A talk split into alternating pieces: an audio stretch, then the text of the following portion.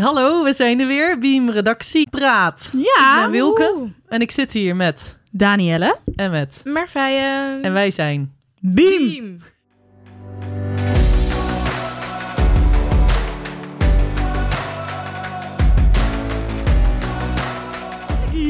Als jij zegt wij zijn, dan zeggen wij Beam. Dat is een soort van onafgesproken regel is Ja, dat binnen ons vet. team. Dat, is, dat was echt cool. En eh Beam Redactie Praat is er om eh, ja, iedereen gewoon een beetje op de hoogte te houden van wat wij hier eh, elke week doen. Ja, ja. En dat is eigenlijk ook mijn vraag aan jullie. Hebben jullie deze week nog iets eh, bijzonders gedaan eigenlijk?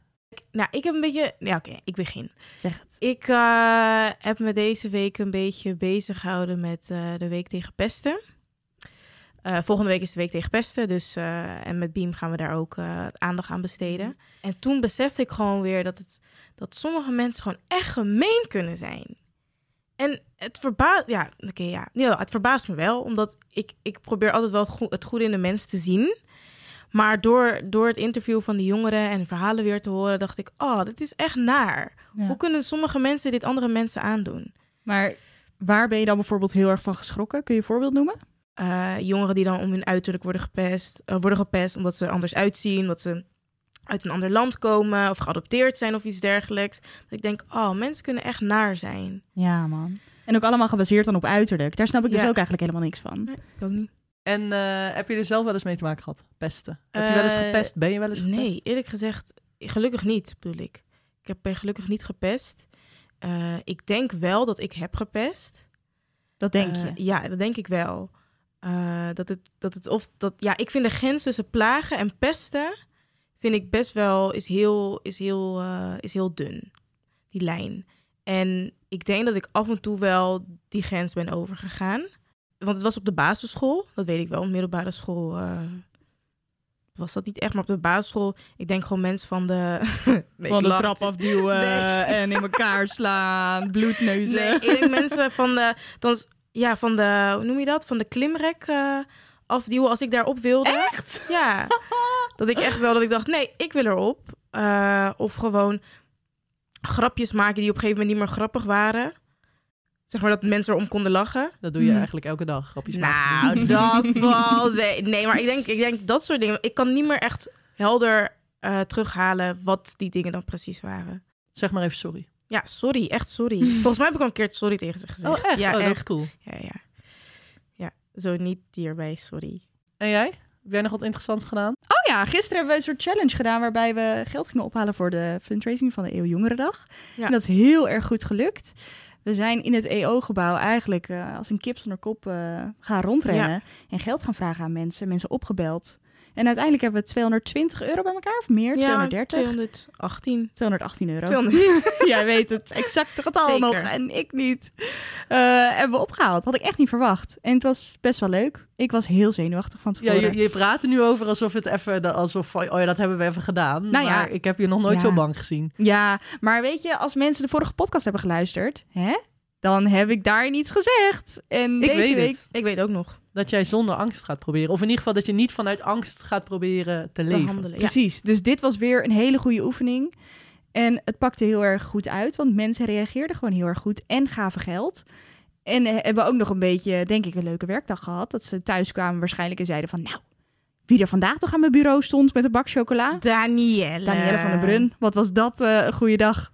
Dus ik hoop dat dat een beetje het effect was. Ehm, dus het was ook weer leuk voor mezelf om even weer te trainen dat ik uit mijn comfortzone moet stappen. Mooi. Dat En bij dat, jou? eh, dat dat steeds lukt. Maar ik zat dus vanmorgen op de fiets. Ik was christelijke liedjes aan het luisteren. Want eh, Spotify maakt gewoon zo'n daily remix voor je. En dan Ja. eh, komen bij mij dus allemaal christelijke nummers voorbij. En toen moest ik dus een beetje huilen bij één nummer. Echt? Omdat Op de ik het zo mooi vond. Ja, eh, op de fiets. Ik fiets heel hard. Ik heb een e-bike. Dus ik ga zo... Als een malle ga ik zo over het fietspad. Dus niemand Mhm. ziet me huilen. Ja, het was wederom eh Jaira. Dat is een nummer van eh. Maverick City Music. En dat is echt gewoon fantastisch. En het zinnetje was... It doesn't take a trophy to make you proud. Dus ik hoef niet mijn best te doen. Ik hoef niet allemaal prijzen te behalen om God trots te maken. En ik weet niet, het raakte me gewoon even. Dus ik zat Ah. gewoon huilend op de fiets. Ik dacht, het is ook zo. Ah. Ja, het is ook waar. Ik hoef niks te doen. Ik doe in mijn leven, ik doe echt wel mijn best. En ik wil mijn werk goed doen bij Beam. En ik wil eh, in mijn gezin wil ik mijn best doen. En er voor iedereen zijn. En voor mijn vrienden. En ik wil mijn relaties onderhouden. En ik wil het gewoon allemaal goed doen. Ook wel met in mijn achterhoofd van ja, ik wil een goede christen zijn, weet je wel. En ik wil dat als mensen naar mij kijken, wanneer een normale schot naar mij kijkt, dat ze denken, nou, hè? Daar ben ik trots op. Ja. En toen dacht ik, hij is het gewoon al. Hij, hij is het ook, ook al Mm. doe ik helemaal niks. Dat is echt Ja, vet, want is het is waarschijnlijk een lied wat je al 80.000 keer hebt gehoord als in je Spotify Ja. playlist staat.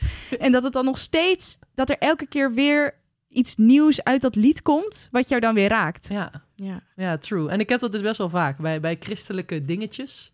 dat ik dan gewoon moet huilen. En ik wil dat even bij jullie checken. Hebben jullie dat ook wel eens met, met christelijke dingen? Zeg maar dat iets je gewoon kan raken, dat je gaat huilen? Of Elke dag. Elke dag. Nee. Maar ik heb het ook echt ziek vaak. Ja, ik moet ook wel eens zingen. En dan kijk je uit over al die mensen die dan in de zaal zitten. Ik sta dan op het podium te zingen. Oh, laatst moest ik ook zo mijn best doen om niet te huilen. Zag ik een hele oude man. En die was echt een beetje krakkemikkig. En hij stond wel te, te zingen, maar echt, hij hield de stok vast. Want anders bleef hij niet goed staan. En op een gegeven moment zag je zo'n trillend handje de lucht ingaan. Dus hij deed helemaal zo Oh. Met zijn laatste energie. Die, zijn laatste- de laatste. in zijn lijf Daarna was het ook klaar. deed hij zo zijn hand omhoog. Omdat hij God gewoon wilde aanbidden. En dan denk ik echt van, ja, wat, wat is het geloof toch ook mooi? Dat is echt cool. Heb jij dat ook, Marvije? Ik heb, ik heb Wilke er vaak over gehoord. Wilke vraagt heel vaak aan mij... Jij helpt niet zo snel, hè? Jij helpt niet zo snel. Ik heb jou nog nooit zien huilen. Nee, maar... Ik vind het wel tijd worden. Ja, Wilke heeft echt vaak aan mij gevraagd... Ja, volgens mij hou jij niet zo snel. Nee, volgens mij hou jij niet zo... Maar ik hou echt mega snel. Ik ben echt een huil jankenbaby. Om wat voor soort dingen huil je dan? Wanneer iemand wordt gedoopt, bij een lied, bij een preek. Als ik gewoon ergens opeens stil bij sta. Bijvoorbeeld gisteren, toen eh, bij die challenge, moesten dus geld ophalen voor de Eeuwjongerendag. En ja, ik had geen tactiek. Ik dacht, oké, wat kan ik doen? Wie kan ik bellen? Ik dacht gewoon, ik ga gewoon mijn vrienden opbellen en kijken of ze bereid zijn om iets te geven. Nou, iedereen die ik belde, die was allemaal bereid om te geven. En ook echt vet veel. Eentje gaf 50 euro, de ander gaf 30 euro. En toen op een gegeven moment besefte ik van... oh, ik heb echt goede vrienden om me heen. Ik heb echt goede mensen om me. En toen onderweg naar huis ging... was er echt heel de avond over aan nadenken. dacht.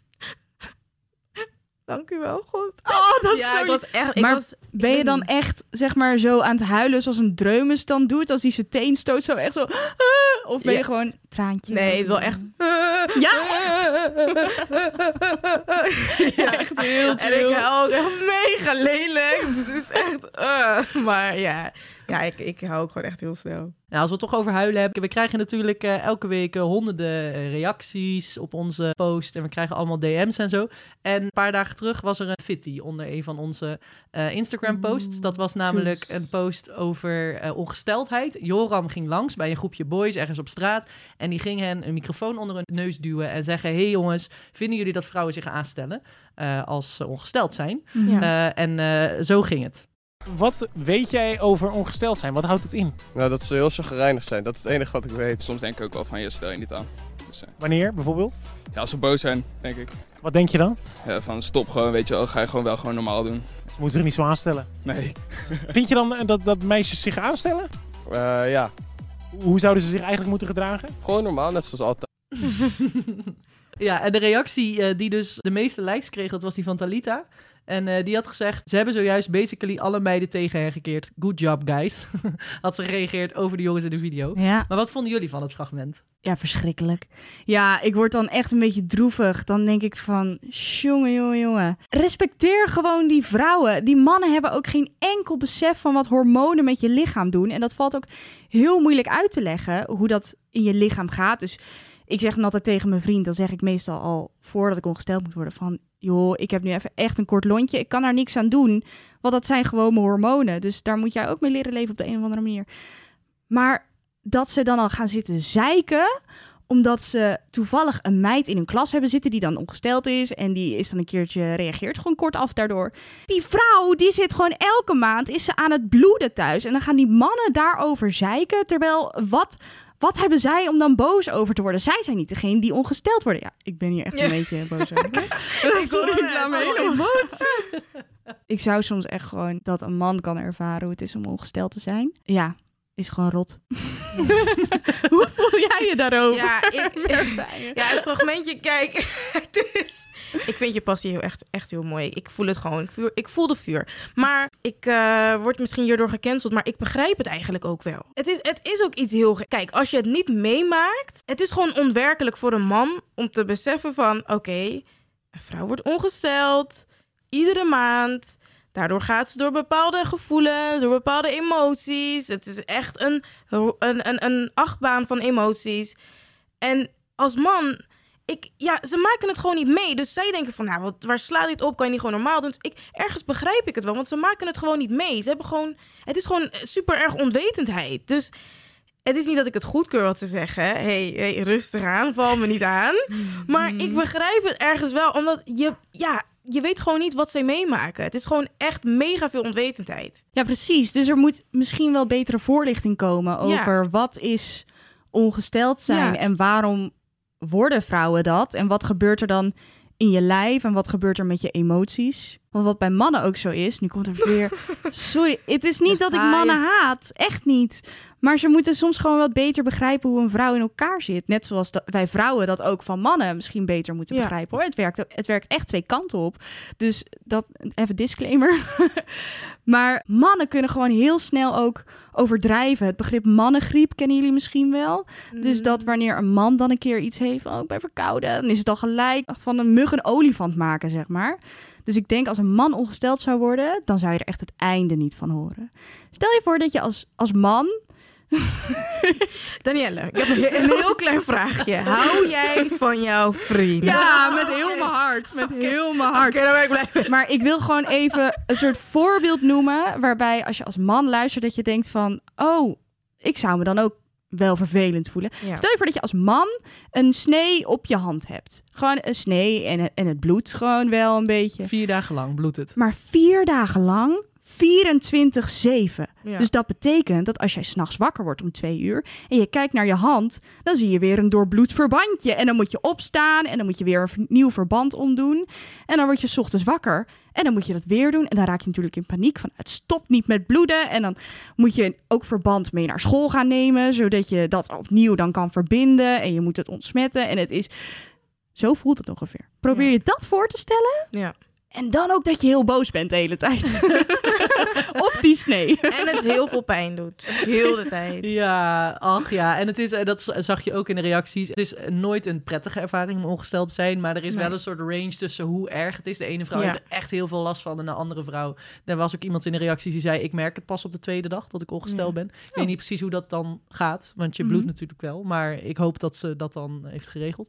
Eh, maar dus dat is ook heel verschillend per vrouw. Maar het blijft een fascinerend onderwerp. Ja. En wij weten als hè, dit is ook een beetje een behind-the-scenes podcast, natuurlijk ook wel dat we de, de meest uiterste reacties hebben natuurlijk achter elkaar geplakt voor dit filmpje. Ja. Er waren natuurlijk vast ook wel jongens, ik was er niet bij, maar ik weet zeker dat er ook jongens waren daar op dat plein die zeiden, oh joh, wat heftig voor zo'n vrouw. Ik voel met je mee. Ik geloof dat die er ook wel waren. Ja. Maar eh, ja, wij wilden natuurlijk even een beetje commotie. Is gelukt. Heel veel reacties. Heel veel mensen die hier weer over na gaan denken. Dus eh, top. Ik vond het leuk om met jullie te praten over deze onderwerpen. Ja, Fantastisch. ik vond het Eh, ook wel leuk dat het een vrouwenpodcast Ja, was. Ja, ja het is wel een keer goed, hè? Ja. Moet er ook een keer een mannenpodcast komen met alleen Ja. maar mannen. Thanks voor het luisteren. Tot volgende week. En als je dingen hebt waar wij over kunnen praten, dan doen we dat graag. Drop ze in de DM. EO Beam op Instagram en TikTok. Oké, doei. Doei doei.